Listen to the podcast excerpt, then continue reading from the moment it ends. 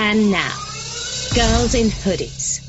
Hello and welcome to the Girls in Hoodies podcast. My name is Emily Yoshida. I'm an editor at Grantland.com and with me is Molly Lambert, a writer at Grantland. A big weekend. We had two award shows, one music festival in Los Angeles, and um, I think we're both now recovering emotionally and physically from all of it.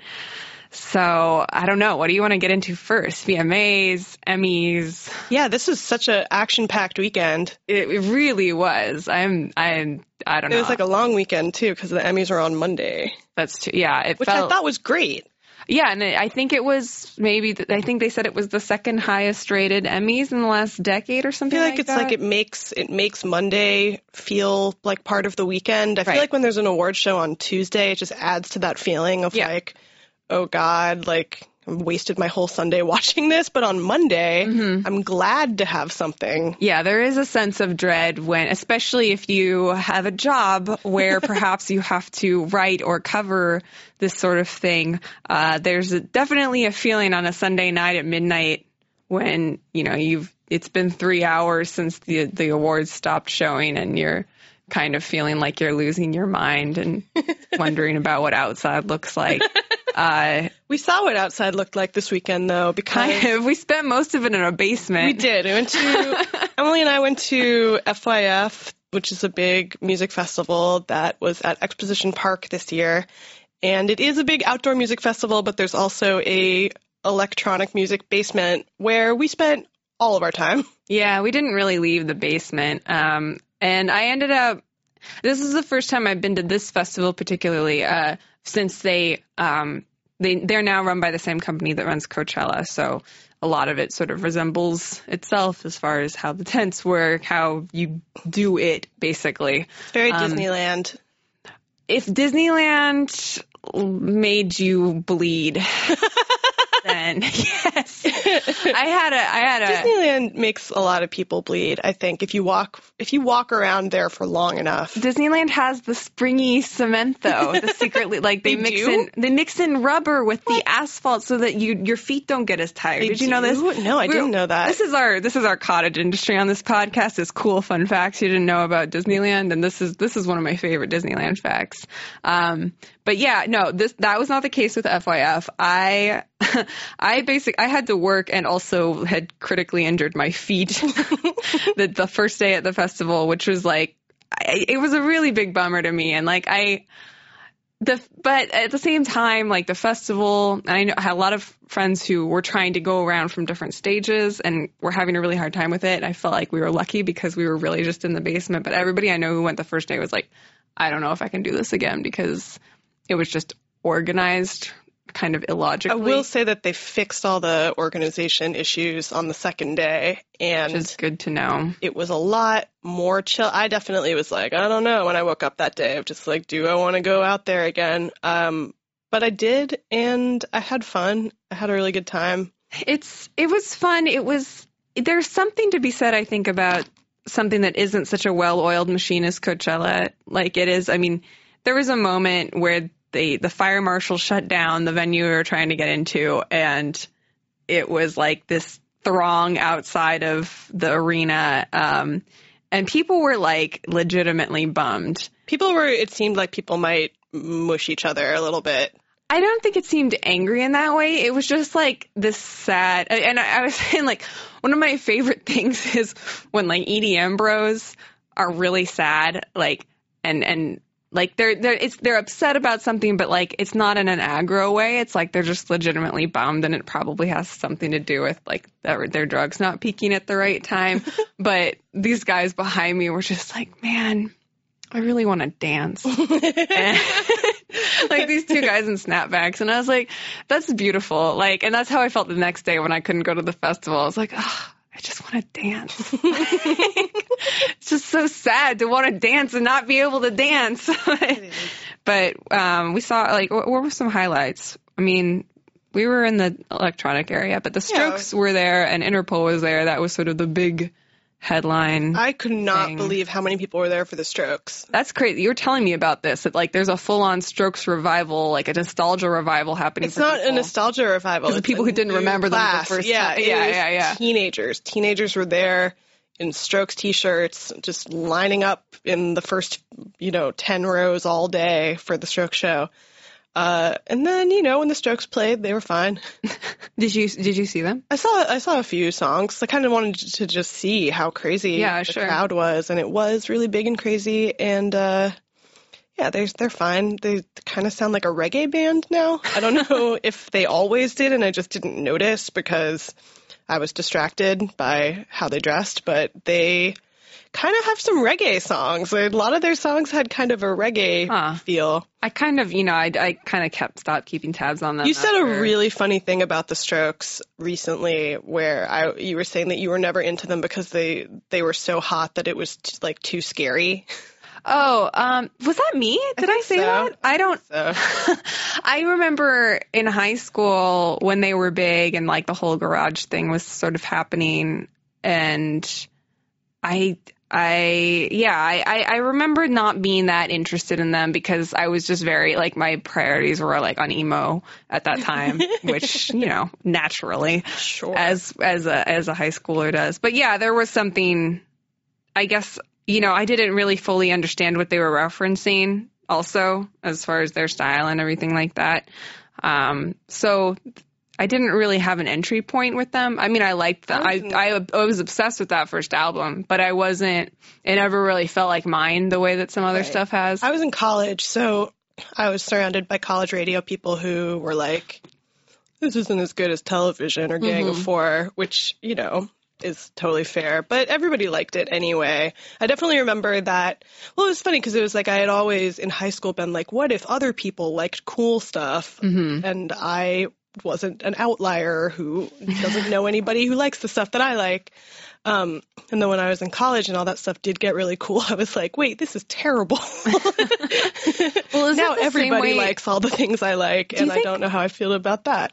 Do you think now, if you were to start college, if you were a freshman and you, you know, joined the college radio station, would everybody still have you get into the wire and television? Do you think that's still part of the? Uh, I think it's Gauntlet. probably, you know, I think everything has shifted towards electronic music in terms of the avant-garde. yeah. the cool kids. But um, actually, one of the things I thought was really cool about FYF was that it was kind of, you know, rock, rock and electronic music and all these different genres coexisting peacefully. You know, it didn't Yeah. feel like there was a, you know, kind of a divide between all the stages. It was just everybody wanted to see everything, which feels very what it's like now. Yeah, I, I, I just for that festival I disagree just because it was so hard to get from place to place, and I just like when I looked at the schedule, I was like, well, I'm going to be in the same place all week anyway. I mean, I.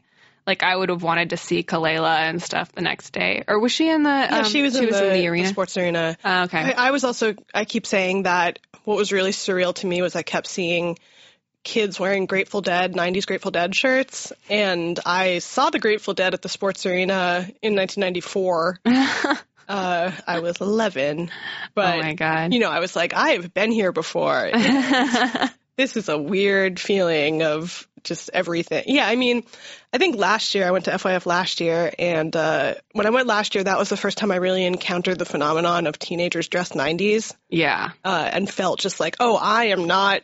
This is not my demo. This is, you know, I'm not a millennial because these are millennials, and I'm not that. Yeah. I must be Gen X. You know, even though realistically I'm somewhere between the two. But uh, this year I was more prepared for that, Yeah. and I you, You know, came in your disguise. I came and I was ready. I found it amusing because I was prepared for it. I mean, last year, you know, I keep saying like I went to FYF and I kind of saw the breeders and and that was about it. And then um, I went to see Steely Dan the next week, and I was so comfortable in the Steely Dan crowd because it was all just you know old hippies wearing fezzes. yeah. And I was like, man, this is not intimidating. These are my people. Uh, and this year, I was I was more ready for sort of everybody looking like an extra from Clueless. Yeah. Uh, and I've and I've started to find it kind of amu- amusing. Although I keep saying it's like, oh, this must be what it was like when we all dressed 70s and the 90s. right. Right. you know, and we were all like, oh, let's dress like dazed and confused. That it must have been confusing for people who actually lived through the 70s. Like, that's not what we looked like. Yeah. This is like a costume version. I think it's less for me the way that people are dressed and more the impulse to go and be outdoors and walk around and kind of on parade for for a weekend like that, which is something that once I'm there I enjoy. But like the weekend before this last weekend, there was this festival in our neighborhood in Echo Park, and I felt so like troubled. I I just I there were just so many people out walking. Where you just like, go home, you damn kids. yeah, it was just like I just sometimes it's hard for me to find the point of something, but then once I'm once I'm in at some place like a festival or anything like that, then I I'm like, "Oh, this is the best and the worst at the same time." Cuz like that was the funny thing about trying to get into that venue is that like one second you're like, I hate this. This is the worst thing that I've ever had to go through. And then the next minute it's like, yes, this is the best. I love this. But when they let us into the sports arena, Oh, yeah. we weren't sure if we were going to get into the sports arena, which was the electronic music basement. And then they let everybody in at once, and it was just like it was like we were all going to a high school basketball game or something. It was like everybody was like cheering, like it was a rally. Yes. And we were all running down a ramp together, like yeah. and everybody's like high fiving each other. It was like the night Obama won the election. It was great. I I just love people watching. yeah. Uh, I definitely reached like a crowd threshold point where I want to be. You know, when I got home on on Saturday night, I was like, oh man, listening to jazz fusion with nobody around is also a really fun experience. Well, you uh, you ran into somebody pretty special at, at FYF while we Oh. were in the while we were in the uh, EDM basement. True. I saw Nathan Fielder of Grantland's favorite Yeah. program, Nathan for You, at um he was at Caribou. It was a real Hollywood moment. It was a real Hollywood moment. Uh, my boyfriend Johnny talked to him first and talked to him about this magician, Derren Brown, who they both really like. Uh, and I kind of came over a little bit later and was like, oh, I guess I'm going to go talk to him too. And then talked to him for way too long. Like I felt like I was bugging him. And, uh, as you know, also I was kind of like yelling over electronic music. It Yeah. wasn't the ideal you know, accosting Right. somebody's situation. But um, he was so nice and cool and uh, just friendly. Not not. He's- and he's a big Grimes fan too. yeah, he's a big Grimes fan. He said they grew up like a ten blocks away from each other, but they don't know each other. But they're both, you know, Canadian Canadian exports. And Um, but yeah, he was with like the crew from his show, and just very cool and such a big fan of Nathan that's that's the real LA there. Chilling, listening to I just with Canadians, listening to a Canadian DJ. I felt I felt like I was being so awkward, you know, like I feel like I turned into him on the show, just trying to talk to him and be like, "So, like, what do you think about? You like music? Me too. Cool."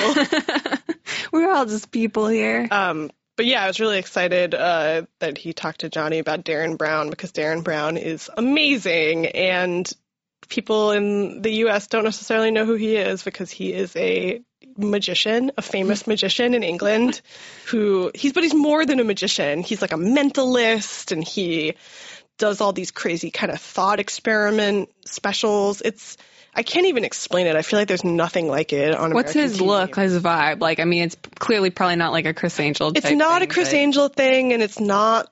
Yeah, he's not like he doesn't look like a magician. If if that's what you mean, he doesn't Right. look like David, David Copperfield or anybody either. He just looks Or like a guy. He just looks like a regular British guy.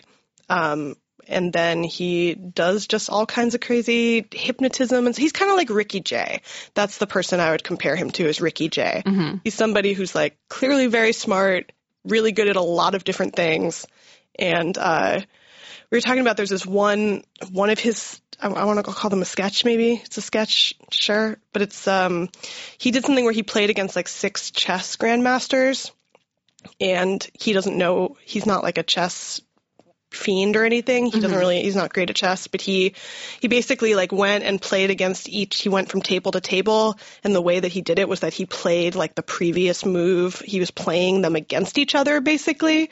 He was like playing the move that the other person had played against the next person Okay. so they were essentially playing each Yeah. other uh it's just crazy he's Huh.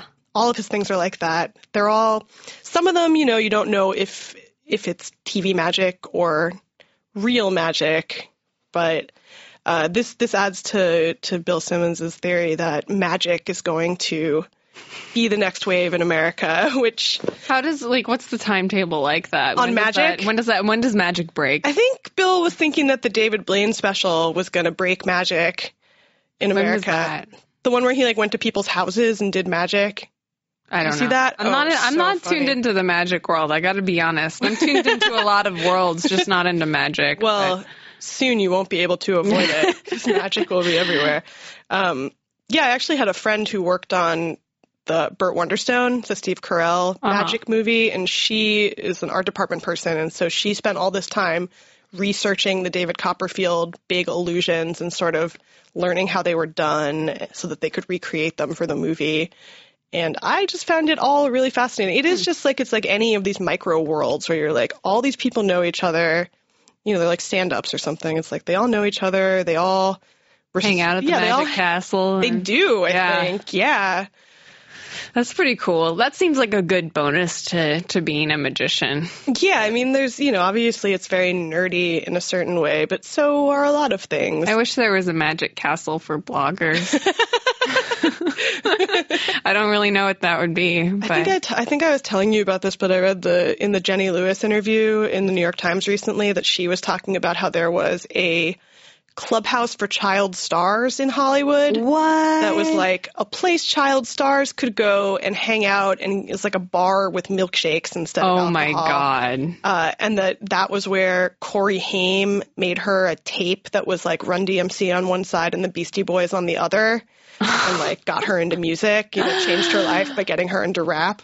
It was it where the uh, the Disney soda fountain is That's what I'm under- imagining. I'm imagining the Disney soda fountain That's funny. or like the El Capitan as just sort of like a Muppet clubhouse for for child stars of the 80s and 90s. just like a super like juiced up rec room basically. yeah, or like the Hollywood Canteen or something. Yeah. Just with a specific. Yeah, I would love to know more about that. I feel like it's Wow. gotta- if that's a real thing, it's fascinating to me. That feels like something like that feels like something I've heard about before. It feels, feels familiar, like I read about it in Disney Adventures magazine or something like that when I was a kid.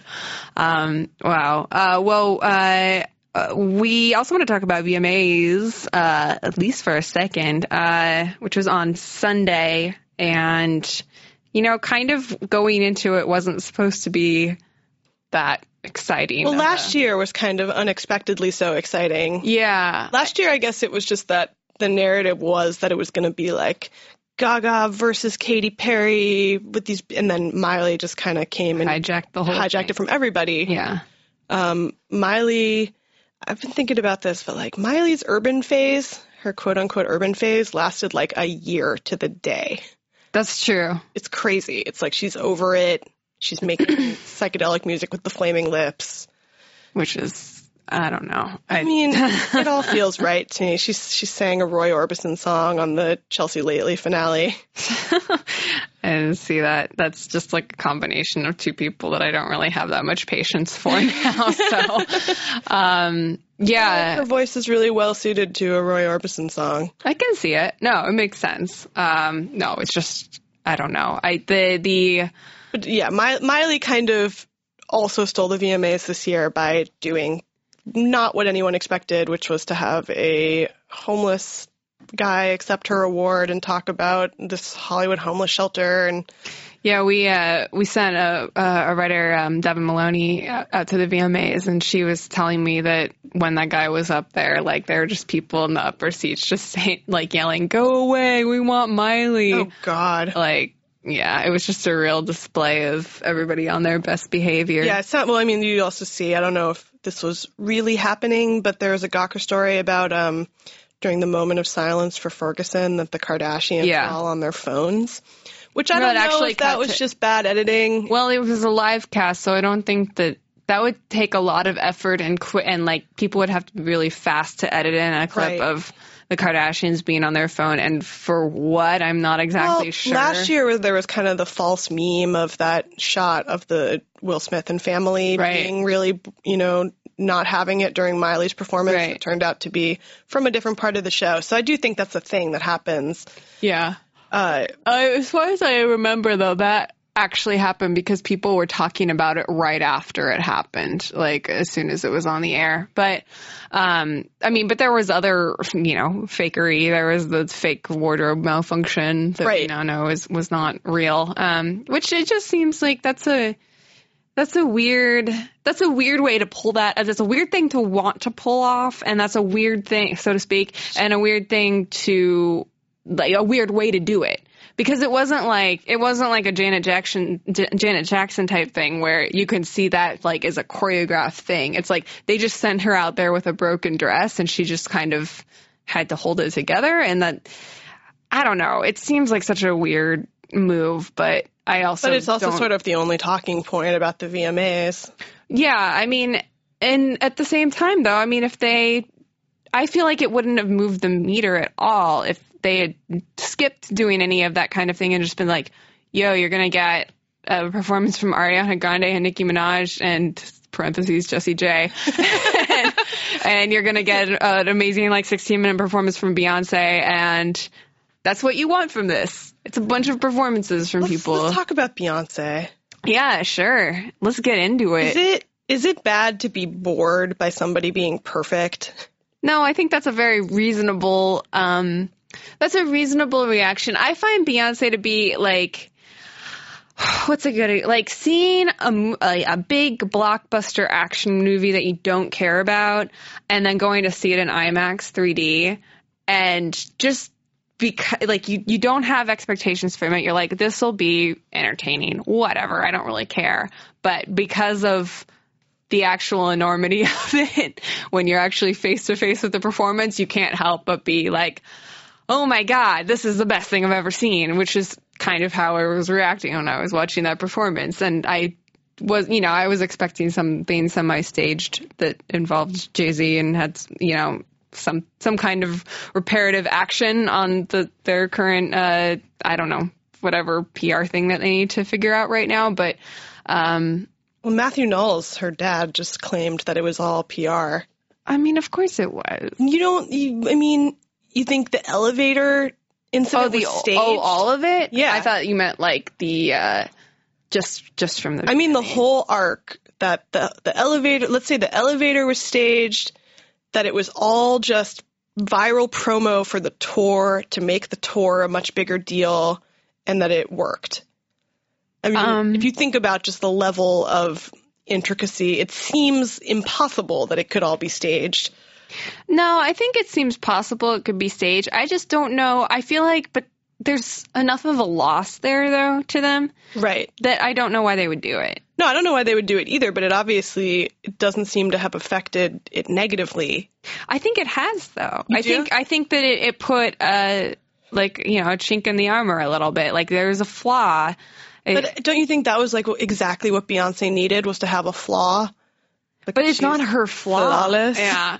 It's not But it her was- flaw though. It's her like a flaw- thing that happened to her her. flaw is protecting the marriage above her own interests. Her her flaw is maintaining Being too good of a wife. Well, yeah, no, seriously, her flaw Yeah. is maintaining the facade even if there if there are things happening. I mean, I feel like that just when you heard the Beyonce album, you were like, "Oh, there's some stuff going on in that marriage." yeah. assuming that she's talking about real stuff, you know, it seemed like that was the thread of the album was like, Yeah.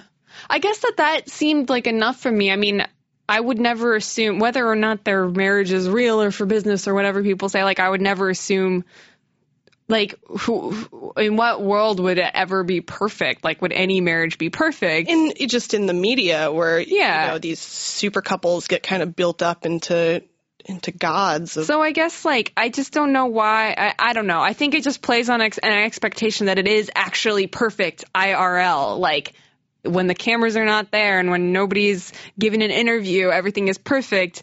And I would never expect that to begin with. So when it's like a big shocker that you know they they have an argument or like some you know they had a, a disagreement about something, it's like yeah, that's that's marriage. Like, Well, I I, don't think- know.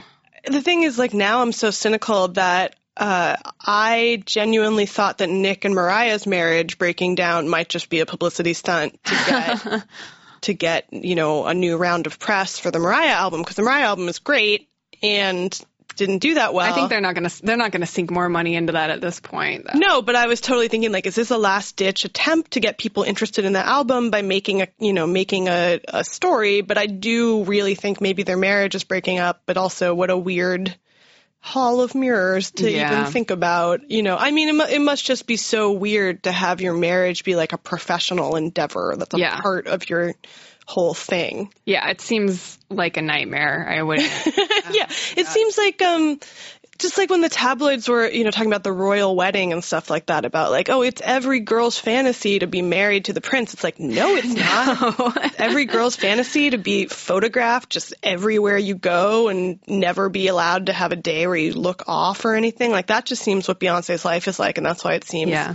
you know, you just never see her looking not perfect, even when she's in her casual sweatpants looks. It's like she's still styled She- within an inch of her life. Yeah, and it's I just can't perfect imagine. Perfect casual. Yeah. And maybe that's just her her beauty queen, you know, upbringing. I think at a certain point you can't really shake that out of a person. Like you can't. It's not like when somebody doesn't. When somebody has been in that world and trained to be a certain way for that long, like you can't tell them to relax. They're not gonna like. Well, I feel like it started even you know before the elevator thing with the Super Bowl halftime show when she there was, apparently an argument backstage during that. Oh, right. I wasn't even Yeah. talking about that though. I mean Uh. the just the the bad photos coming out and her Right. trying to stop the bad photos and that I think that was an interesting performance because I did expect it to be sort of like a perfect robotic regular Beyonce performance and then it was a little bit like oh maybe they needed some more rehearsal time to get this I mean Really? Yeah I, I- just, I mean, I thought just remember being a little underwhelmed because I I don't know I I think we just expect so much of her because she I don't know what else she could have done besides higher. that. She got Destiny's Child back together. like, funniest was when Michelle like almost popped off the stage. Yeah. oh man. Um, well, i i on on the topic of her being perfect, I wanted to bring uh, bring up a, a a disagreement I had with a friend, a mutual friend of ours during the VMAs um, regarding Beyonce. Because okay, so basically. The theme of the VMAs, if there was a theme. Okay, so if the theme of the VMAs last year was uh, uh, cultural appropriation, uh, the theme this year was butts. Um, and so it started off with um, Nicki, Nicki Minaj and Ariana Grande and Jessie J doing um, Anaconda, or not, well, Nicki did Anaconda and then they did um, Bang Bang Bang. Bang. Bang Bang. I keep forgetting how that song goes because every sounds time. like a High School Musical song. well, every time I see the title, I start to hear Boom Clap, the Charli Oh. XCX song, and I'm like, oh yeah, I like that song. And then I remember that it's not that song. Every time I hear Bang Bang, I think about the Louie episode where The Bang Bang, his brother yeah. do the Bang Bang. yeah. Um, That's what I think it is now, is going to eat two really indulgent meals back to back. That's what I wish the song were about. Well, I mean, in theory, it should be like that musically to have Ariana Grande and and Nicki Minaj in the same song, but it's not. Can we Um, just put Jessie J on the bench? That's yeah. what everybody would like to do with that. that But any, song should be stricken from the record. I it's really not good. But um, so anyway, so that started it off, and you also had you had Nicki doing Anaconda, of course, when she was kind of doing the same twerk moves that were in her video, which we talked about last week, which you know is great. And then, um, but at the end, um, Beyonce did her, you know, she she got the Video Vanguard Award, whatever that means for the VMAs, and so that like like Justin Timberlake last year did like a big medley of all the hits. career spanning. Career spanning medley. Uh, She came out of her mother's womb and reenacted her life from birth that would be amazing. onward. I mean, really, she just did her last album. She didn't do any other songs. Yeah. but um, But it was like a like an opera. yeah, and it was you know I think it was like the Cliffs Notes version of her half of the On the Run tour, basically. Um, and but you know there was also a lot of butt action in it. There was a whole kind of twerking, pole dancing type segment in it, and so a friend of mine who was watching it. Uh, was like uh, we were watching this and I mean the choreography is insane. Like you can't like everybody's just so together. It's like the it's like whenever I see whenever I'm watching like uh, America's Best Dance Crew or something like that, and suddenly everybody's so together, like I just elicits an involuntary response where I'm like, "Oh my god, this is the best!" um, but uh, so my friend was like, "Oh, this this right now makes Nicki Minaj look really silly by comparison," and I just like, for, I really disagreed with that point, and I think it like, I I I mean I want to yell? Was there yelling? there was there were raised voices, but I but, but I mean basically though I mean I think but I think this sort of assumption I think the reason that I got uh worked up over is that I think that that assumption like that that that that statement is based on runs through a lot of uh, pop criticism and the idea that there is one hierarchy and that everybody is aspiring to be one type of perfect pop star. I think it's like I was just saying, like I would rather be Nicki than Beyonce. Right. Because Beyonce's life doesn't seem fun. Yeah. Nicki's life does seem fun. Yeah, and I don't, and I really just don't believe when it comes down to it that that uh, that Nicki wants to be Beyonce. I don't think. I think, yeah, I don't think that. Uh, what's a good example of somebody else? I don't Like think maybe- that Charli XCX wants to be Taylor Swift. You know, like I it's like everybody's in. They want to be the best version of the thing that they're doing, and some of those things run really close to each other. But I just I don't think that that uh, Nicki and Beyonce are in the same business at all. But And they don't just did flawless together, so yeah, like that seems like a show of solidarity. like I think that the, both of the like they elevated each other with well, that. also just like, Nicki's a rapper and Beyonce's a singer. It's two different lanes. Yeah. Not the same, you know. this person was also insisting that. That, that Nicki was not primarily a rapper anymore. that person is wrong. that person is probably listening I to mean, this I podcast still right call I would still call Drake a rapper, you know? Just because you sing doesn't mean you're not primarily a rapper.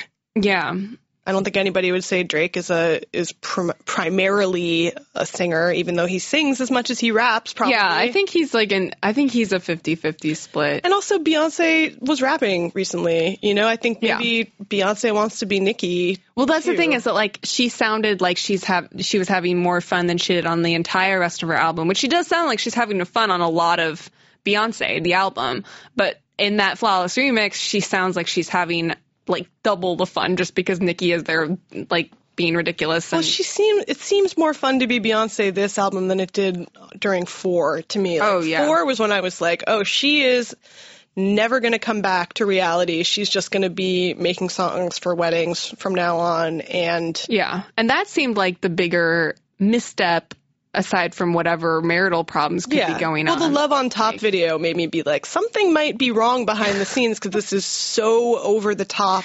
yeah, Everything It's like is great. overcompensating. It was. It felt very overcompensating and. But who knows? Who knows what goes on behind the scenes? I don't know. I mean, uh, talking about Taylor Swift for a second, like uh, what I've heard about the new Taylor Swift album is that she's just making a fun pop album because she says kind of like, I don't really care as much about boys as I did maybe a few years ago. And, you know, maybe she's overcompensating with this statement, but she was saying, like, I just want to tour the world and hang out with my friends. And that's what my album's about. And I was like, cool. That's probably a lot more fun than pining over boy band guys that, you know, even though maybe that's what everybody wants from her is more of that, that for her to be like, no, I don't want to do that because Well, it's I'll probably be happier if I yeah, do this. it's probably not the most fun songwriting process. But I just feel like with Taylor, the thing has always been, you know, that everyone's always been like, why can't she just like chill out and just be happy with all the stuff that she has in her life? And I don't think that she sounds chilled out. well, for her, she sounds more. I I can't. Can, I don't think I can overstate how much I don't like Shake It Off, and I've heard it like now a hundred more times since the last time we talked about it. I heard it. it on the radio the other day, and I did not change the station. I was I was ready for it. You don't immediately tune away by the time it like comes to the breakdown. No, that's my favorite right- part. when she These are the lyrics. These are lyrics. My ex man brought his new girl a friend. She's like, oh my god, that's my favorite part. I'm going to shake. My favorite part is to the fellow over there with the hella good hair. No, it's so bad. It's so good. It's so bad. That's her being casual. I love it. I do you know how often I say in my head to the fellow over there with the hella good hair now, just every five seconds. I'm just, I'm glad she's refreshing hella for a new generation. She can't claim hella. Well, I found out that Not Mark, even no doubt could claim hella. Mark Romanek, uh, yeah, it's true because because they're They're Orange County. SoCal, yeah. It's I like this kind of SoCal appropriating NorCal Yeah. hella. Well, because hella is one of those things. Hella, if you don't know, is a thing that people in Northern California say It means- sincerely. Hell of. Does it does it go all the way up to the Pacific Northwest? Yes, no, I was going to say uh, um, that was a thing. I remember in middle school, people started saying hella, and then some kids, some Mormon kids, or religious kids in general, started saying Hecka. hecka. People say hecka. I've heard hecka. I think I think hella and hecka are those things that work their way into your vocabulary as a joke at first. You know, like I started saying it as a joke, and then sometimes I just say it now. Oh yeah, no, me Same too. with like uh, I feel like when I went to college, I started using all this California slang, just like kind of as a joke. I started saying things like gnarly all the time. oh, I say gnarly so much. And then it just became part of my vocabulary, and the joke just fell out of it. And it's the same thing with hella. It's just like I might say hella in a situation. yeah, I keep I keep a y'all like in, in my back pocket. I say y'all. I say y'all. It's like, and it's not even an Iowa thing. People think that it's because I lived in the Midwest, but it's mostly because my mom's half of the family's from Kansas, and that's like y'all was. It's just a good abbreviation. It's very easy to say. but the first time I went to the South and people actually were all saying y'all, I was like, I'm in paradise. except for everything else about the Well, South. just you know, somebody saying like, "Y'all come back now," you hear, Yeah, and no, I was like, "Oh my god, that's adorable." yeah. Um, that's hella. We should um we should we should move to something really important that I think I think we can say we did this last week. Sure, Um, we made this happen. us. Uh, the ma- we the magic's in us. And Catch Fire got renewed I'm- on AMC. so excited. And I feel like it all started when Molly tweeted over, I think it was it was the weekend before this last, about um, creating a a uh, text based program uh, to send to AMC about renewing the show, and basically it became a giant chain tweet, uh, star studded even, uh, that, uh, and then if you, and it included Chris Cantwell, uh, one of the uh, creators of the show, and then within a week of that, it got renewed. I am so happy about it getting renewed because I honestly did not think it was going to happen, and so. I was already getting disappointed in advance of just, you know, that we can't have nice things. Yeah. But I'm so I think that's so cool and also just it was really illuminating after we had Rian Johnson on the pod recently and he was talking about you know working on Breaking Bad in the third season and people in Breaking Bad, you know that Vince Gilligan was upset that Breaking Bad wasn't a bigger show at that point. You know, where you think in retrospect you just remember Breaking Bad. It's like, no, it was the biggest show in the world right out the gate, and that's not true. No, The I was I was an early adopter on that one, and I remember trying to sell people on that Yeah. for like two years. I remember and trying to sell people it. on Mad Men in the first season and just being like, no, it's on AMC.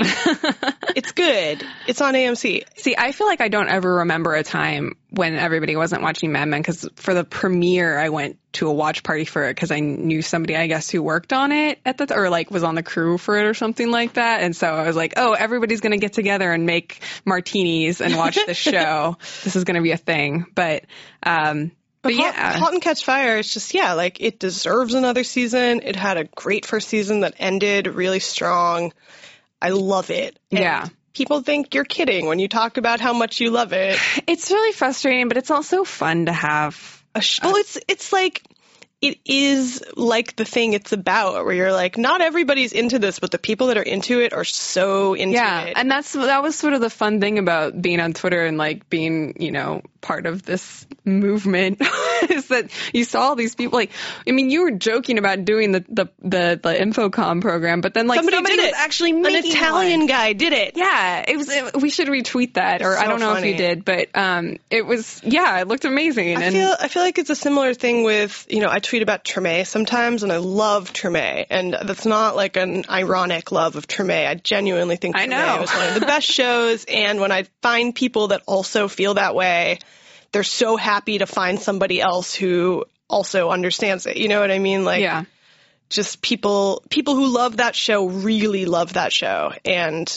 there's not maybe it's just like you can't be a casual fan of of something like that. It's hard now because I mean there are just as evidenced by the actual Emmys themselves this, this uh, on Monday, like there are one million pretty good to great TV shows out there, and not all of them are going to be the thing that everybody watches. Not all of them are going to win Emmys, and it's so it's hard. It's like you you know at a certain point it does just come back to taste. It's not a it's not necessarily a Sopranos type thing where it's like you have to watch this, like it is part of your cultural requirement. No, no, you can just kind of watch Halt and Catch Fire because you're into that kind of thing, and not everybody has to watch it. I think everybody listening to this podcast right now, yeah, with should, that. I mean, it's just it's cool because now people have a little while to catch up with the show. Yeah. And hopefully, by the time the second season premieres, people will have recognized that it's a great show. Yeah. And I really think it just has the best female characters, specifically, kind of since Mad Men, that all the complaints people have about these prestige shows with the difficult men and sort of about everybody being a wife or a mistress, which, you know, if you looked at the Emmys, a lot of those shows, that's what the fem, you know, somebody was saying like, there, there were no uh, best actress from the big shows that got nominated because there were a couple shows that just didn't have lead actresses. There was just supporting. Oh yeah, you know, yeah, or, uh, which is cr- which is crazy and terrible. Yeah. Uh, but yeah, *Halt and Catch Fire* has two female leads and two male leads, and they're all just great. And I really feel like it's like Mad Men in that way of just like this is a real ensemble. Yeah.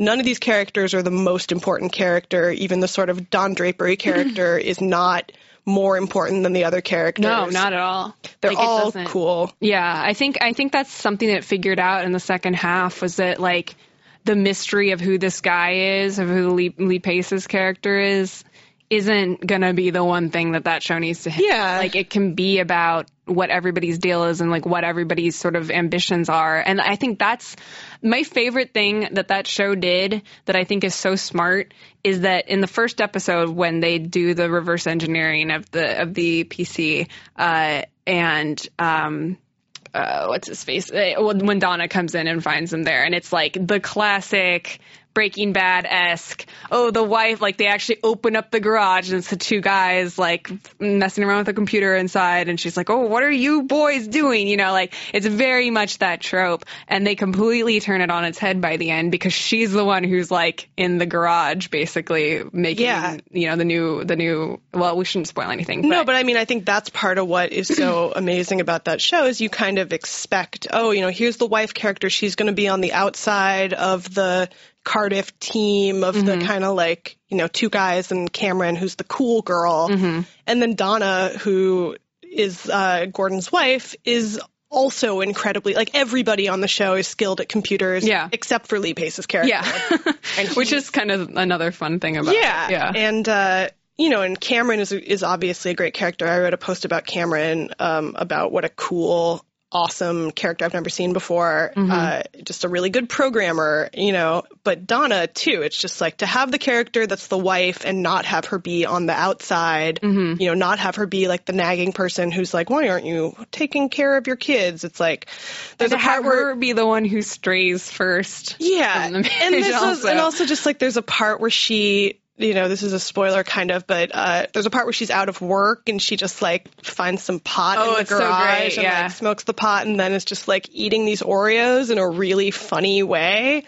Like it's so Yeah. funny and so good. I think she became my favorite character by the end. Kerry I mean, I love Bishé both is of so. She's- good, and I love the two of them together. Her and Scoot McNairy, Scoot McNairy together. Yeah. Cute. And I mean, I, I think this is a thing of that there is definitely a thing of like if you see a really beautiful actress, that your first thought isn't like she's going to be the best actress Mm-hmm. necessarily, but there she's so good. And, you know, same with Mackenzie Davis, who plays Cameron, that there's a little bit of getting over like, did they just cast these actresses because they're really hot and Yeah. like, is it going to be unbelievable? But no, they're really good actresses. It's really well developed characters, and the male characters are really well developed too. And I love Toby Huss, who Yeah, yeah. uh, was already the strongest man in the world on Pete and Pete. Just I'm I'm so glad that he's still on I know. television. He's so good at playing a Texan that I thought he must be Texan, but he's not. He's just great at playing that character. yeah. It's just like it's such I don't know. It's like not a mean spirited show. Does that No. make sense? It's like Yeah. No, and it's not it's not um it doesn't let you wallow in the kind of uh like nihilism that Lee Pace's character Yeah. because there's that there it's like that's not about man pain. Yeah, it's like not about like staring into the abyss. It's like people who actually want to make something and also like stare into the abyss occasionally. Yeah. and I love that the thing that they're making isn't like a nuclear device or something. It's, you know, Right. sort of a mundane thing, but it's a mundane thing that's become so part of everybody's universe that just to think about, like, how did this become? Yeah. How did a personal computer become something that everybody just has? and I think they've tr- managed to tread really lightly around the around the thing of like any kind of historical thing where it's like, oh, uh, paper clips that'll never catch on, that kind of thing. Like, I think I never saw Passion of the Christ, but apparently, like because yeah, Joseph was a carpenter, there's like a scene where like child Jesus makes a chair, and Joseph's like, oh, that'll never catch on. which is amazing. but I mean, they never, but they never really do that so No, much. I mean, the closest they come to that is the scene at um at uh what's the name of the conference that they go to? That I they- forget. It's the, but which is the one of the best episodes. But that's a great episode. but when he goes to like this side room that like this you know secret party that Apple's having where they're unveiling the Mac and then like that's that's like a I think that that because there was no words in that scene like you knew the significance of it because you live in our world today like and you don't really have to explain too much. It's a show that's also just not afraid to show you somebody's face and let just something play across somebody's face without spelling it out super Yeah. intensely. And it, yeah, I mean, it gives the viewers a lot of credit for being smart. Yeah. And I think that is what makes it great. Do you think that I remember when when around the time that Matrix came out and I I remember reading something somewhere I don't know what I was reading at the time, what my what my uh, blog roll was like, but uh, something about how you just can't have a compelling work of fiction that involves people staring at computers. I think that's such bullshit. yeah, And I think, um, I think David Fincher has always been really good about dramatizing people interacting with machines. It's also just like people interacting with machines is such a huge part of life to be like, oh no, that's not dramatic.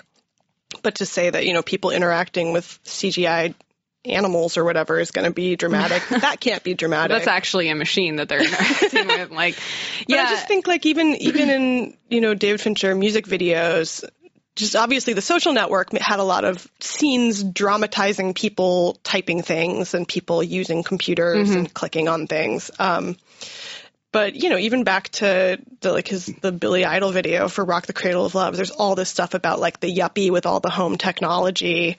You know, Yeah, yeah, and the home technology getting overridden by like the hot girl who's crawling on all fours through his apartment. But uh, yeah, I don't know. I think just any any kind of if you say something is undramatizable, somebody's gonna figure out a way to do it. Yeah. yeah, and I feel like there's there became a vision. I think like that was after the net and everything came out, which was obviously a low point for that kind of thing. Although you But know, you know what? When you look at the net, and the, remember the thing I thought was the silliest about the net was that she orders the pizza with the Right. computer. Like that's how you order pizza now. I use the pizza tracker on Domino's, and I totally sit there just like Sandra Bullock, and I'm like, oh, my pizza is loading.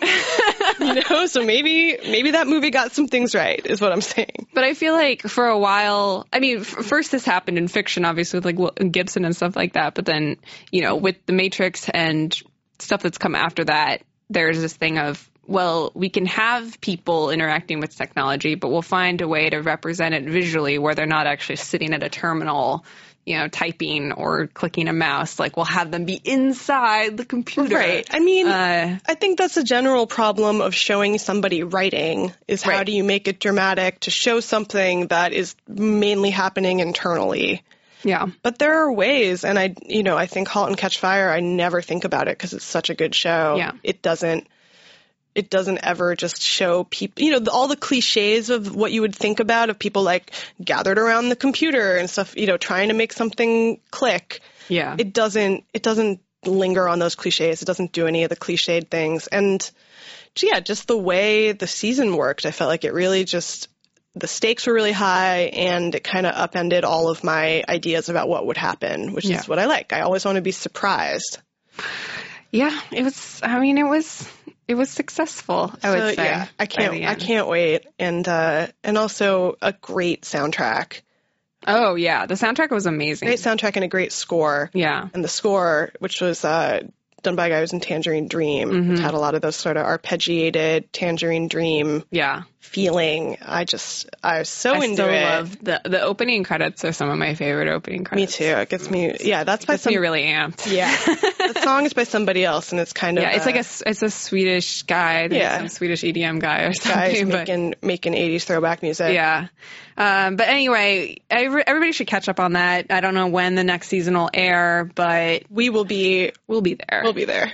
Um, well, we should wrap up soon, but um, I don't know if there. I, I, you know, we haven't talked about this so much because I feel like it's it's on the right reason pod, right reasons podcast corner like so heavily, and they talk about it every single week. But like, I just want to know why not everybody in the world is not watching The Bachelor, uh, Bachelor, Bachelor in Paradise right now. I liked how many negative qualifiers. you just. I don't not want to not know why nobody isn't. uh, they, uh, watch watch Bachelor in Paradise. That's, Can you um can you explain it to me? um, so so okay, so some backstory.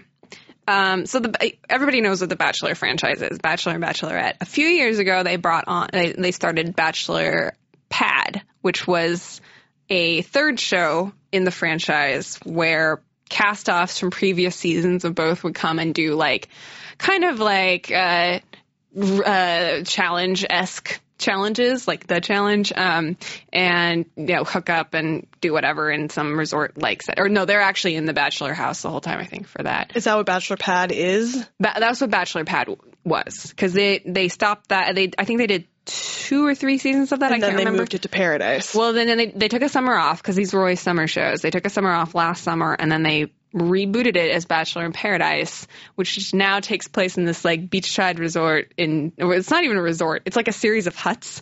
Uh, It's like Temptation Island. it's kind of like Temptation Island. So basically, it starts with, uh, I think it started with eight women and six guys, and uh, and the guys have the power. They have the roses to hand out. So basically, you have to be in a couple by the end of each cycle of the episode to move on. And so two people leave, and then the next week they bring on two girls and. Or wait, I forget. Anyway, they switch who has the power each week. It, it's a it's a, just a brill. It could go on forever. is Does the thing? everybody get roses? no, only six people, and so two people have to leave because they don't. What is the point? Well, that's the thing. That's the thing. This past week, so they did a double episode this week, which was just. Um, it's it's also really well produced.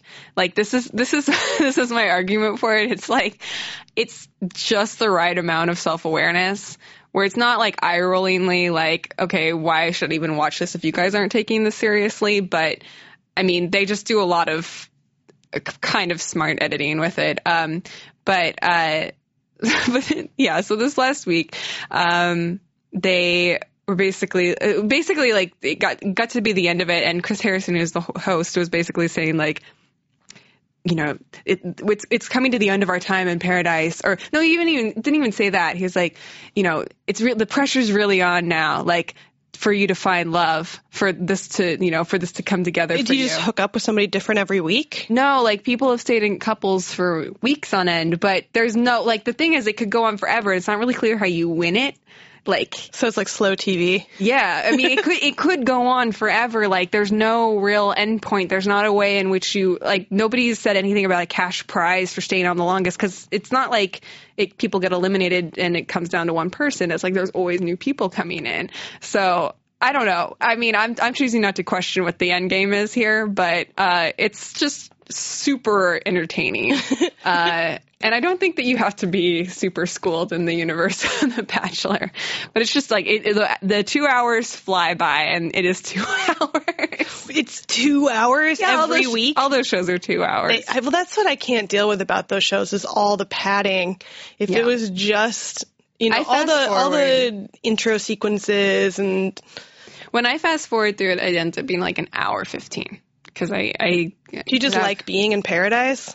Um, it's just like my, my, my maximum chill out moment. Wouldn't you rather watch a show that's just like shots of nature?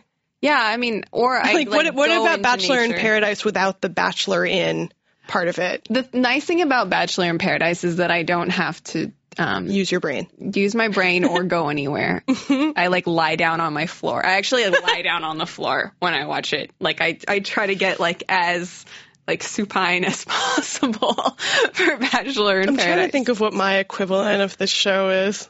um, Maybe River Monsters. yeah, I mean something that's sort of comfortingly predictable. I don't know, but I don't know. This show is. I, I just applaud our our uh, our corporate partners over at, at ABC for their work on this show. It's really fantastic.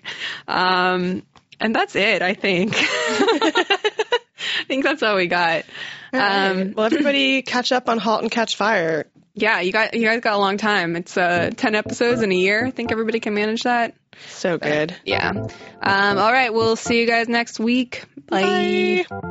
Thank you for listening to Grantland. To hear more Grantland shows in your earballs, subscribe to Grantland Sports and Grantland Pop Culture on iTunes. Or go to grantland.com and click on podcast.